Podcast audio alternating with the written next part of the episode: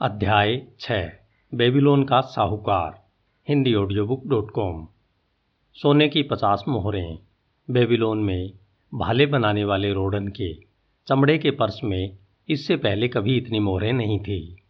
वह राजमहल से निकलकर राजमार्ग पर चलने लगा। उसके हर कदम के साथ उसके बेल्ट से बंधे पर्स में मोहरें खनक रही थी, जो उसे दुनिया का सबसे मधुर संगीत लग रहा था। सोने की पचास मोहरें, सब की सब उसकी। उसे अपनी खुशकिस्मती पर यकीन ही नहीं हो रहा था, सोने की इन खनकती मोहरों में कितनी शक्ति है। इससे वह जो चाहे खरीद सकता है, बड़ा घर, ज़मीन, मवेशी, ऊँट, घोड़े, रथ, जो भी वह चाहे। वह इसका प्रयोग कैसे करेगा? उस शाम को जब वह अपनी बहन के घर की तरफ़ जाने वाली गली में मुड़ा तो वह किसी और चीज़ के बारे में नहीं सोच पा रहा था। उसके मन में सिर्फ़ यही ख्वाहिश थी कि वह सोने की उन चमकती, भारी मोहरों का स्वामी बना रहे, हमेशा।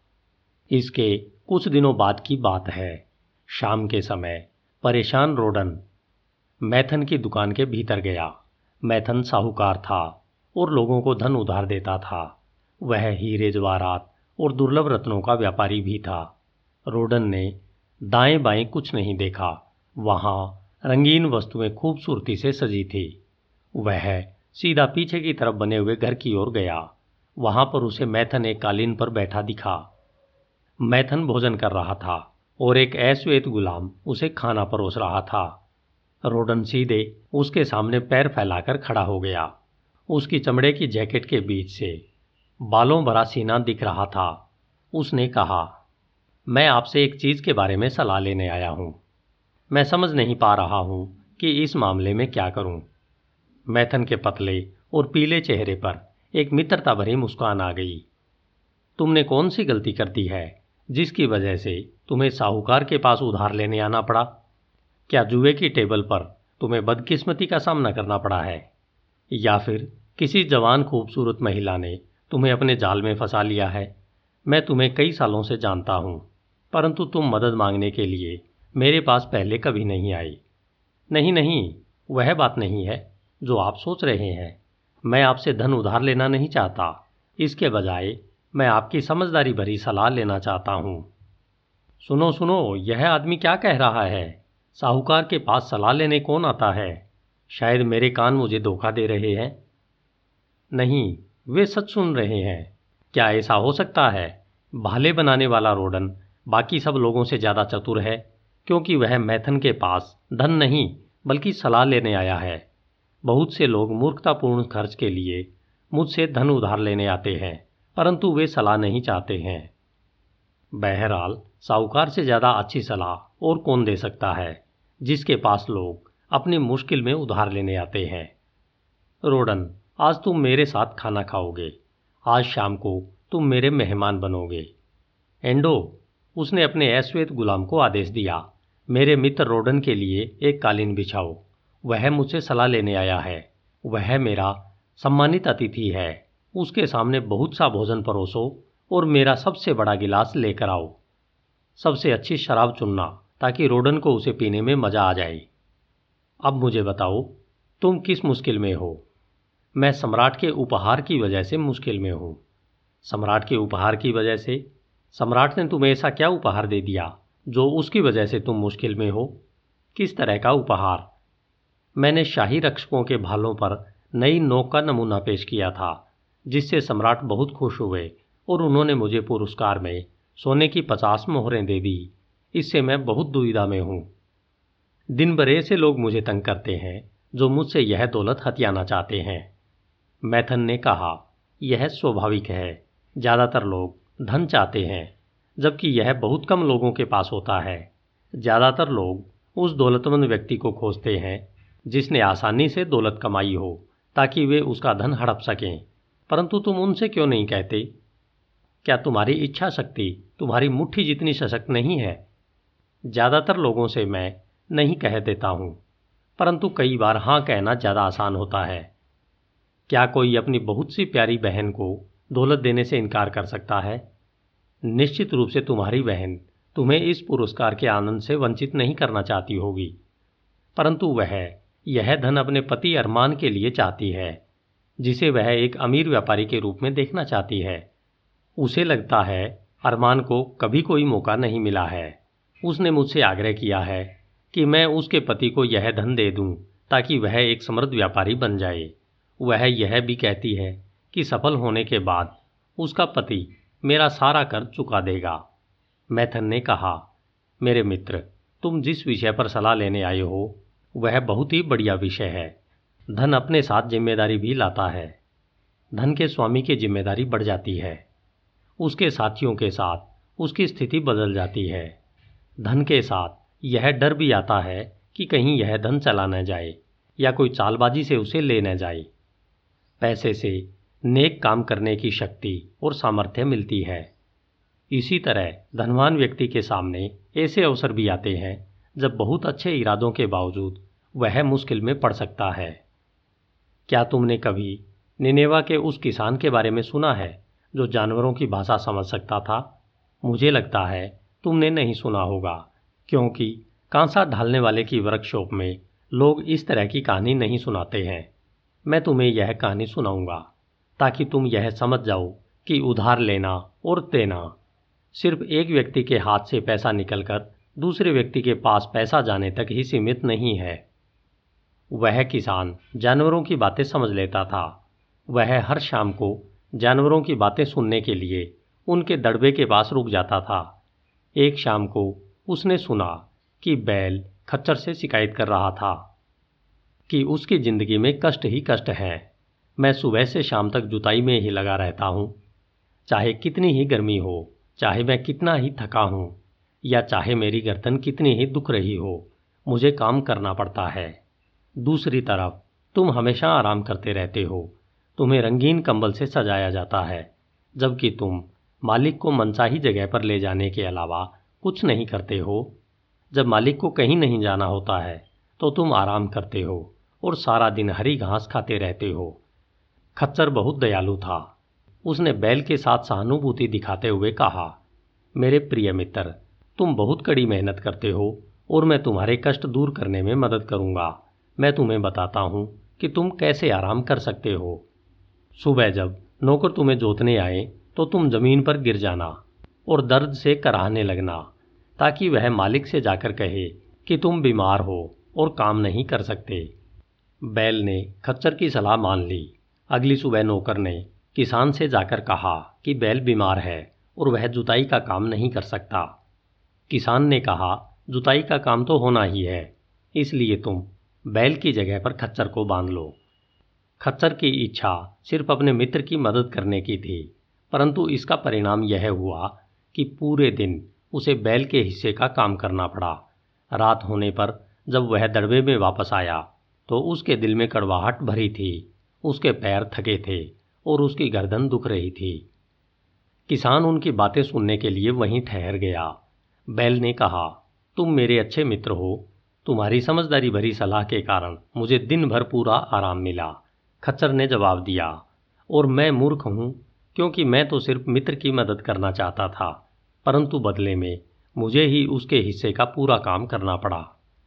आज के बाद तुम अपना काम खुद करना क्योंकि मैंने मालिक को सेवक से यह कहते सुना था कि अगर तुम दोबारा बीमार हुए तो वह तुम्हें कसाई के पास भिजवा देगा।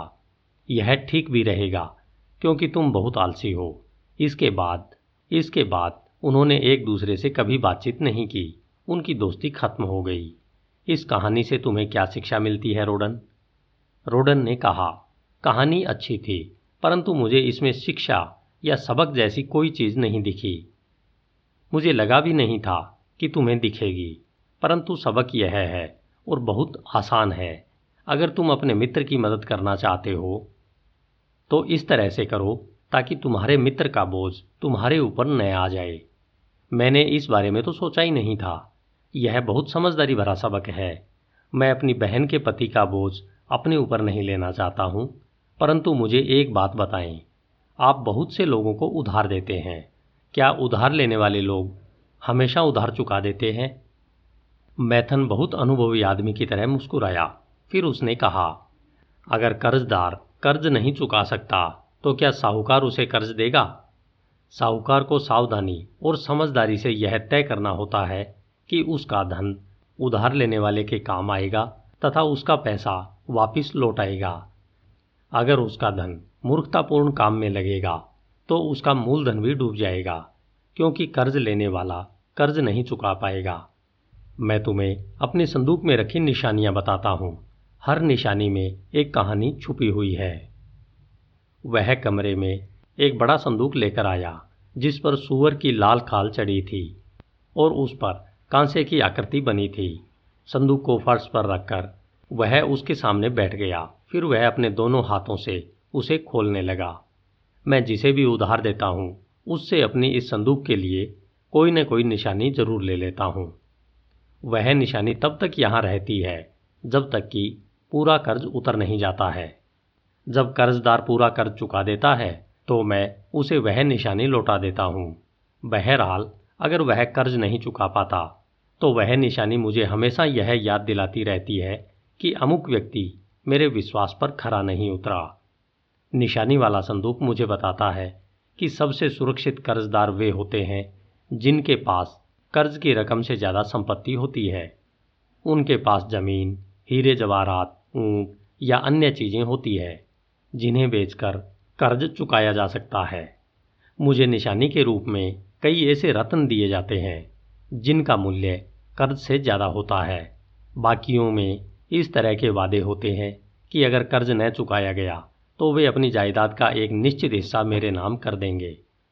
इस तरह के कर्ज देते समय मुझे विश्वास होता है कि मेरा धन सूद समेत वापस लौट आएगा, क्योंकि कर्ज जायदाद के आधार पर दिया जाता है। दूसरी श्रेणी में ऐसे लोग आते हैं, जिनमें कमाने की क्षमता होती है। वे तुम्हारी तरह के लोग होते हैं, जो मेहनत या सेवा करते हैं और उन्हें बदले में वेतन या पारिश्रमिक मिलता है।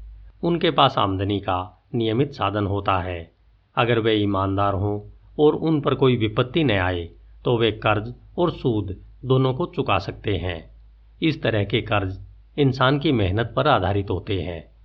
बाकी लोग ऐसे होते हैं जिनके पास न तो जायदाद होती है और न ही कमाने की विश्वसनीय क्षमता होती है। ज़िंदगी मुश्किल है और कुछ लोग ज़िंदगी के साथ तालमेल नहीं बिठा पाते हैं। इन लोगों को मैं रोज कर्ज देता हूँ। भले ही वह एक रुपया का भी क्यों न हो। मेरा निशानी वाला संदूक आगे आने वाले सालों में मुझे चिढ़ाता रहेगा, जब तक कि कर्ज लेने वाले के साथ उनके अच्छे मित्रों की गारंटी न हो, जो उसे विश्वसनीय मानते हों। मैथन ने संदूक खोला। रोडन उत्सुकता से आगे झुका। संदूक में सबसे ऊपर लाल कपड़े पर कांसे का नेक पीस पड़ा था। मैथन ने उसे उठाकर प्यार से थपथपाया।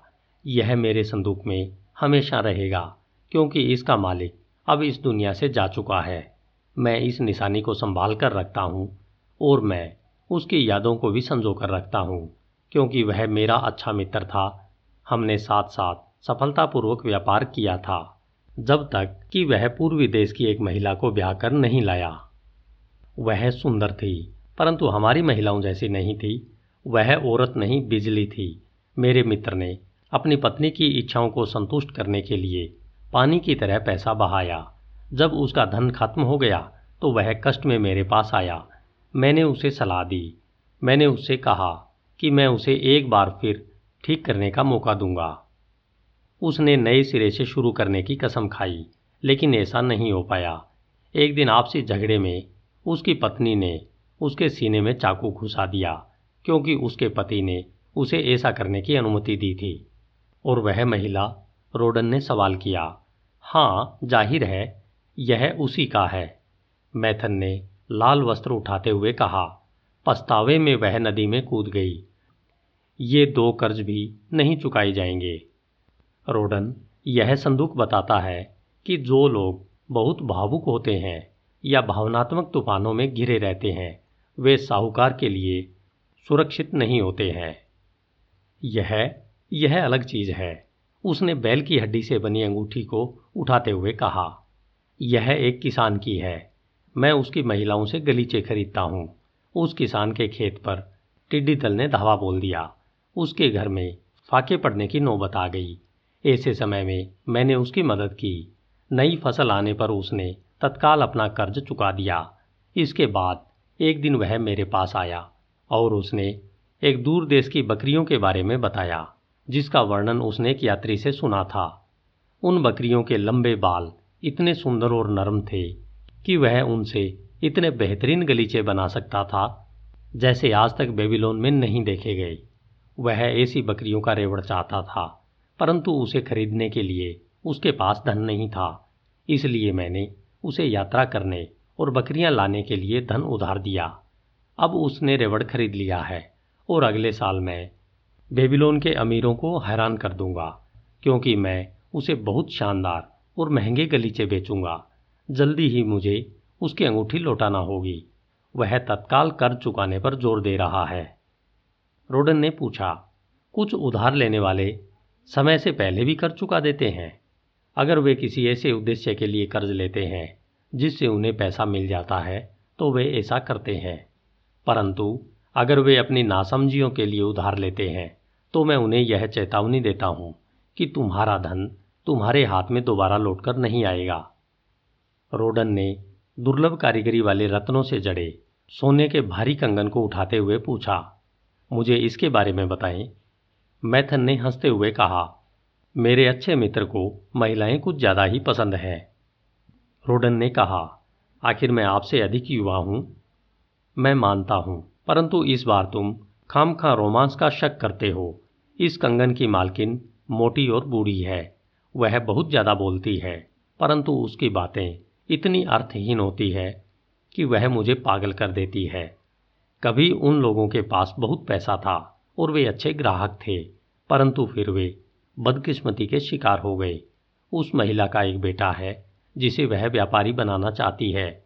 इसलिए वह मेरे पास आई और मुझसे धन उधार लिया, ताकि उसका पुत्र एक कारवां के मालिक का हिस्सेदार बन सके, जो यात्रा करते समय एक शहर से ऊँट खरीदता है और दूसरे शहर में बेच देता है।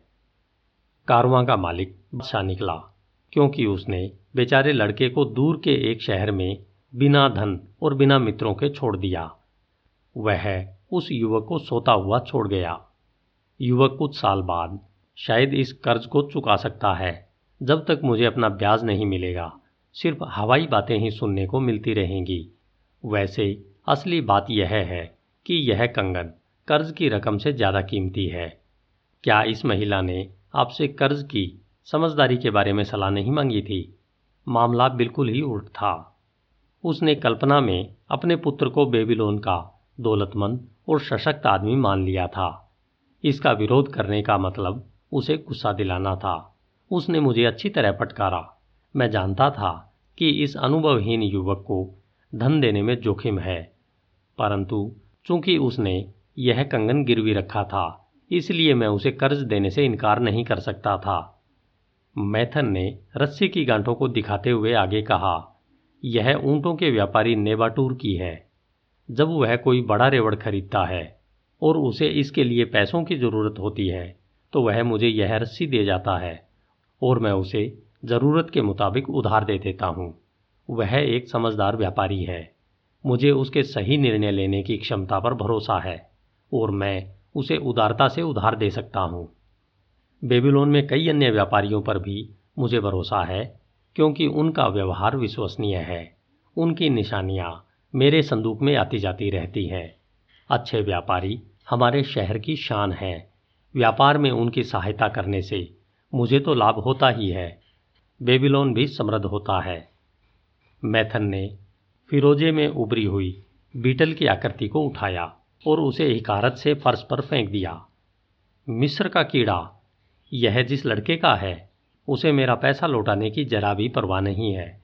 जब मैं उसे याद दिलाता हूँ तो वह जवाब देता है, मैं आपका कर्ज कैसे चुका सकता हूँ? जबकि बदकिस्मती मेरे पीछे हाथ धोकर पड़ी है। आपके पास बहुत पैसा है। मैं क्या कर सकता हूँ? यह निशानी उसके पिता की है। उसकी आमदनी सीमित थी, परंतु उन्होंने अपने पुत्र के व्यापार के लिए अपनी ज़मीन और मवेशी गिरवी रख दिए। युवक को पहले तो सफलता मिली, परंतु बाद में वह ढेर सारी दौलत हासिल करने के चक्कर में अति उत्साही बन गया। उसमें अनुभव की कमी थी, इसलिए उसका धंधा चौपट हो गया। युवक महत्वाकांक्षी होते हैं। वे दौलत तथा अन्य मनचाही वस्तुओं के लिए शॉर्टकट अपनाते हैं। फटाफट दौलत हासिल करने के लिए युवक अक्सर नासमझी भरे कर्ज ले लेते हैं। उनके पास अनुभव नहीं होता, इसलिए उन्हें यह एहसास ही नहीं होता है कि निराशाजनक कर्ज एक गहरा गड्ढा है, जिसमें कोई भी आसानी से उतर तो सकता है, परंतु उसमें से निकलना आसान नहीं है। कर्ज से उबरने के लिए लंबा संघर्ष करना पड़ता है। यह दुख और पश्चाताप की खाई है, जहाँ सूरज की रोशनी मध्यम हो जाती है और रातों की नींद उड़ जाती है। बहरहाल, मैं यह नहीं कहता हूँ कि उधार लेना ही नहीं चाहिए। मैं कर्ज लेने को हतोत्साहित नहीं, बल्कि प्रोत्साहित करता हूँ। अगर कर्ज समझदारीपूर्ण उद्देश्य के लिए लिया जा रहा है तो मैं कर्ज लेने की सलाह देता हूँ। मुझे भी व्यापारी के रूप में अपनी पहली सफलता कर्ज लेने के बाद ही मिली थी। बहरहाल मेरे मामले में कर्ज देने वाला क्या कर सकता है? यह युवक निराश हो चुका है और उसकी आमदनी शून्य है। वह हताश हो चुका है। वह कर्ज चुकाने की कोई कोशिश नहीं कर रहा है। मेरा दिल नहीं चाहता कि मैं उसके पिता की ज़मीन और मवेशी छीन लूँ। रोडन ने कहा, आपने मुझे बहुत कुछ बताया है और आपकी बातें मुझे बहुत दिलचस्प लगी है, लेकिन मुझे अब भी मेरे सवाल का जवाब नहीं मिला है। क्या मुझे अपनी बहन के पति को अपनी पचास सोने की मोहरें उधार देना चाहिए? ये मोहरें मेरे लिए महत्वपूर्ण है। तुम्हारी बहन बहुत बढ़िया महिला है, जिसका मैं काफ़ी सम्मान करता हूँ। अगर उसका पति मेरे पास आए और मुझसे सोने की पचास मोहरें उधार मांगे तो मुझे उससे यह पूछना होगा कि वह इसका क्या करेगा। अगर वह जवाब देता है कि वह मेरी ही तरह व्यापारी बनना चाहता है और हीरे जवाहरात तथा दुर्लभ सजावटी सामान का कारोबार करना चाहता है तो मैं उससे यह पूछूँगा, तुम्हें इस व्यवसाय का कितना ज्ञान है? क्या तुम जानते हो कि सबसे कम कीमत पर यह सामान कहाँ खरीदा जा सकता है? क्या तुम जानते हो कि अच्छी कीमत पर यह सामान कहाँ बेचा जा सकता है? क्या वह इन सवालों का जवाब हाँ में दे सकता है? नहीं, वह नहीं दे सकता, रोडन ने स्वीकार किया। हालाँकि उसने भाले बनाने में मेरी काफ़ी मदद की है और कई दुकानों में भी मदद की है। फिर मैं उससे कहूँगा कि उसका उद्देश्य समझदारीपूर्ण नहीं है। व्यापारियों को व्यापार करना आना चाहिए। हालाँकि उसकी महत्वाकांक्षा उचित है, परंतु यह व्यावहारिक नहीं है, इसलिए मैं उसे धन उधार नहीं दूँगा। परंतु मान लें, वह यह कहे हाँ मैंने व्यापारियों की काफ़ी मदद की है। मैं जानता हूँ कि समरना तक की यात्रा कैसे की जाती है। और वहाँ जाकर गृहणियों के हाथ से बुने गलीचों को कम कीमत पर कैसे खरीदा जा सकता है? मैं बेबीलोन के कई अमीर लोगों को भी जानता हूँ, जिन्हें मैं भारी मुनाफे पर ये गलीचे बेच सकता हूँ। इस पर मैं उससे कहूँगा, आपका उद्देश्य समझदारीपूर्ण है और आपकी महत्वाकांक्षा सम्मानजनक है। मैं आपको खुशी खुशी सोने की पचास मोहरें दे दूँगा, परंतु बदले में मुझे कोई ऐसी चीज़ चाहिए, जो इन मोहरों के लौटने की गारंटी दे सके। लेकिन अगर वह कहे, मेरे पास रखने के लिए कोई चीज़ नहीं है। मैं एक सम्मानित व्यक्ति हूँ और आपको कर्ज के बदले में अच्छा ब्याज दूँगा। तो मेरा जवाब यह होगा, मैं सोने की हर मोहर का ख्याल रखता हूँ। अगर सुमन की यात्रा में जाते समय डाकू आपसे सोने की मोहरें छीन लें या लौटते समय अगर वे आपसे गलीचे छीन लें तो आप मेरा कर्ज नहीं चुका पाएँगे और मेरा सारा पैसा डूब जाएगा। रोडन धन से साहूकार का व्यापार चलता है। इसे उधार देना आसान है। अगर इसे नासमझी से उधार दिया जाता है तो इसका वापस लौटना मुश्किल है। समझदार साहूकार उधार देते समय जोखिम नहीं लेता है। वह सुरक्षित भुगतान की गारंटी चाहता है। उसने आगे कहा, मुश्किल में फंसे लोगों की मदद करना अच्छी बात है। दुर्भाग्य के शिकार लोगों की मदद करना अच्छी बात है। उन लोगों की मदद करना भी अच्छी बात है। जो अपना व्यवसाय शुरू कर रहे हैं, ताकि वे प्रगति कर सकें और सम्मानित नागरिक बन सकें। परंतु मदद समझदारीपूर्ण तरीके से की जानी चाहिए, वरना मदद करते समय किसान के खच्चर की तरह हम भी दूसरों का बोझ अपने ऊपर लाद लेंगे। एक बार फिर मैं तुम्हारे मूल सवाल से दूर भटक गया हूँ, रोडन। परंतु मेरा जवाब सुनो। अपनी सोने की पचास मोहरें अपने ही पास रखो। जो तुमने अपनी मेहनत से कमाया है और जो तुम्हें पुरस्कार में मिला है, वह तुम्हारा है और कोई व्यक्ति इस पर तब तक हक नहीं जमा सकता जब तक कि तुम ऐसा न चाहो। परंतु अगर तुम इसे उधार देते हो ताकि यह तुम्हारे लिए सूद कमा सके तो इस काम में सतर्क रहना और कई जगहों पर इसका निवेश करना। मुझे पर्स में पड़ा रहने वाला असली सोना पसंद नहीं है। बहरहाल, मुझे जोखिम तो उससे भी ज़्यादा नापसंद है। तुम्हें भाले बनाने का काम करते हुए कितने साल हो गए हैं? पूरे तीन साल। राजा के उपहार के अलावा तुमने कितना बचा लिया है? सोने की तीन मोहरें। हर साल तुमने मेहनत की, हर साल तुमने सोने की एक मोहर को बचाने के लिए अपनी इच्छाओं पर काबू रखा और अच्छी अच्छी चीज़ें खरीदने के बजाय बचत की। बिल्कुल सही बात है। इस तरह तुम खुद की इच्छाओं पर काबू रखकर पचास साल में सोने की पचास मोहरें बचा सकते हो। इस काम में ज़िंदगी भर की मेहनत लगेगी। ज़रा सोचो कि क्या तुम्हारी बहन तुम्हारी पचास साल की मेहनत की बचत को जोखिम में डालना चाहेगी? सिर्फ़ इसलिए क्योंकि उसका पति व्यापारी बनने का प्रयास करना चाहता है। अगर मैं आपके शब्दों में बोलूँ तो वह ऐसा कभी नहीं चाहेगी। तो उससे जाकर कह दो, तीन साल तक मैंने हर दिन सुबह से रात तक मेहनत करके और अपनी इच्छाओं पर काबू रखकर बचत की है। साल की मेहनत और किफ़ायत के बाद मैं सोने की एक मोहर बचा पाया। तुम मेरी प्यारी बहन हो और मैं चाहता हूँ कि तुम्हारा पति किसी ऐसे व्यवसाय में लग जाए, जिसमें वह बहुत अमीर बन सके। अगर वह मेरे सामने कोई ऐसी योजना रखता है, जो मेरे मित्र मैथन को समझदारीपूर्ण और संभव लगती है तो मैं खुशी खुशी उसे अपनी एक साल की बचत उधार दे दूँगा। ताकि उसे यह साबित करने का मौका मिले कि वह सफल हो सकता है।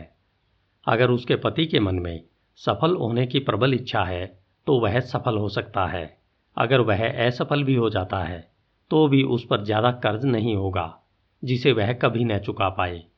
मैं धन इसलिए उधार देता हूँ, क्योंकि मैं अपने व्यापार में जितने धन का प्रयोग करता हूँ, मेरे पास उससे ज़्यादा धन है। मैं चाहता हूँ कि मेरा अतिरिक्त धन दूसरों के लिए मेहनत करे और उससे ज़्यादा पैसा कमाया जा सके। मैं धन गंवाने का जोखिम नहीं लेना चाहता हूँ, क्योंकि मैंने इसे हासिल करने के लिए काफ़ी मेहनत की है और बहुत सी इच्छाओं का त्याग किया है। इसलिए मैं इसे उधार नहीं दूँगा। जहाँ मुझे यह विश्वास न हो कि यह सुरक्षित रहेगा और मेरे पास वापस आएगा। मैं इसे वहाँ भी उधार नहीं दूँगा, जहाँ मुझे यह विश्वास न हो कि इसका ब्याज मुझे समय पर दिया जाएगा। रोडन, मैंने तुम्हें अपनी निशानी वाली संदूक के कुछ रहस्य बताए हैं। उनसे तुम इंसानों की कमजोरियों को समझ सकते हो, और यह भी कि कर्ज चुकाने के साधन न होने के बावजूद लोग कर्ज लेने के लिए कितने उत्सुक रहते हैं। लोग यह सोचते हैं कि अगर उनके पास व्यवसाय शुरू करने के लिए पैसा आ जाए तो दौलत उनके घर में बरसने लगेगी, परंतु इस तरह की आशा झूठी होती है। क्योंकि उनके पास सफल होने की योग्यता या प्रशिक्षण नहीं होता है। रोडन, तुम्हारे पास अभी धन है। उससे तुम्हें ब्याज हासिल करना चाहिए। तुम भी मेरी ही तरह धन उधार दे सकते हो। अगर तुम अपने खजाने को सुरक्षित रखोगे तो यह तुम्हें बहुत सा धन कमाकर देगा। यह तुम्हारे लिए ज़िंदगी भर सुख और लाभ का स्रोत होगा। परंतु अगर तुम इसे गंवा देते हो तो यह ज़िंदगी भर सतत दुख और पश्चाताप का स्रोत रहेगा। अपने पर्स में रखे इस धन के बारे में, तुम्हारी सबसे ज़्यादा इच्छा क्या है, इसे सुरक्षित रखना। मैथन ने प्रशंसा के अंदाज में कहा, बहुत समझदारी का जवाब दिया, तुम्हारी पहली इच्छा सुरक्षा की है। क्या तुम यह सोचते हो कि तुम्हारी बहन के पति के पास पहुँचने पर यह धन सचमुच संभावित नुकसान से सुरक्षित रहेगा? मुझे डर है कि यह सुरक्षित नहीं रहेगा। उसमें धन को सुरक्षित रखने की समझदारी नहीं है। ऐसे व्यक्ति पर धन के मामले में विश्वास क्यों करते हो? रिश्ते नातों की मूर्खतापूर्ण भावनाओं से विचलित होना ठीक बात नहीं है। अगर तुम अपने परिवार या मित्रों की मदद करना चाहते हो तो धन गंवाने के जोखिम लेने के अलावा दूसरे तरीके खोजो। यह मत भूलो कि जो लोग धन की सुरक्षा करने के मामले में कुशल नहीं होते हैं, धन उनके पास से अप्रत्याशित तरीकों से चला जाता है। दूसरों को देकर धन गंवाने से तो अच्छा है कि तुम खुद ही खर्च करके इसे उड़ा दो। सुरक्षा के बाद इस धन के बारे में तुम्हारी क्या इच्छा है? यही कि इससे ज़्यादा धन आए। एक बार फिर तुमने समझदारी भरा जवाब दिया है। इसे अतिरिक्त धन कमाने के काम में लगाया जाना चाहिए, तभी यह बढ़ेगा। समझदारी से उधार दिया गया धन इंसान के बूढ़े होने से पहले दुगुना हो जाता है। अगर तुम मूलधन गंवाने का जोखिम लेते हो तो तुम उसके ब्याज को भी गंवाने का जोखिम लेते हो, जो यह कमा सकता है। इसलिए अव्यवहारिक लोगों की काल्पनिक योजनाओं से मत डगमगाओ, जो सोचते हैं कि उन्हें आपके धन से बहुत बड़ी रकम कमाने के तरीके मालूम है। इस तरह की योजनाएँ हवाई सपने देखने वाले लोग बनाते हैं, जिन्हें व्यवसाय के सुरक्षित और विश्वसनीय नियमों का ज्ञान नहीं होता है। अपने धन पर तुम कितने प्रतिशत ब्याज चाहते हो? इस बारे में तुम ज़मीन पर ही रहना, ताकि तुम्हारा मूलधन सुरक्षित रह सके और तुम उसका आनंद ले सको। बहुत ज़्यादा लाभ कमाने के लालच में आकर उधार देना नुकसान को आमंत्रित करना है। खुद को ऐसे लोगों और योजनाओं से जोड़ो, जिनकी सफलता प्रमाणिक हो चुकी है, ताकि तुम्हारा मूलधन उनके कुशल प्रयोग से अच्छी कमाई करे और उनकी समझदारी तथा अनुभव द्वारा सुरक्षित रहे। इस तरह तुम दुर्भाग्यों से बच सकते हो, जो अधिकांश इंसानों पर उस समय आते हैं, जब ईश्वर उन्हें धन प्रदान करता है। जब रोडन ने मैथन की समझदारी भरी सलाह के लिए उसे धन्यवाद दिया तो मैथन ने कहा, सम्राट का तोहफा तुम्हारा काफ़ी ज्ञान बढ़ाएगा। अगर तुम सोने की पचास मोहरों को सुरक्षित रखना चाहते हो तो तुम्हें बहुत समझदारी से काम लेना होगा। तुम्हारे सामने कई प्रलोभन आएँगे। तुम्हें बहुतेरी सलाहें दी जाएँगी। तुम्हें अविश्वसनीय लाभ देने वाले असंख्य अवसरों की योजनाएँ बताई जाएँगी। निशानियों वाले संदूक की कहानियों से तुम्हें सचेत हो जाना चाहिए। जब तुम अपने पर्स से सोने की मोहरें निकालकर किसी को उधार दो तो पहले यह सुनिश्चित कर लेना चाहिए कि वे सुरक्षित रूप से तुम्हारे पास वापस लौट आएँगी। अगर तुम्हें आगे कभी मेरी सलाह की ज़रूरत पड़े तो तुम बिल्कुल मत हिचकना। सलाह देने में मुझे बहुत खुशी होती है। जाने से पहले उस वाक्य को पढ़ते जाओ, जो मैंने अपने निशानियों वाले संदूक के नीचे लिख रखा है। यह कर्जदार और साहूकार दोनों पर लागू होता है। बड़े पश्चाताप के बजाय थोड़ी सी सावधानी बेहतर है। धन्यवाद। Hindi audio book dot com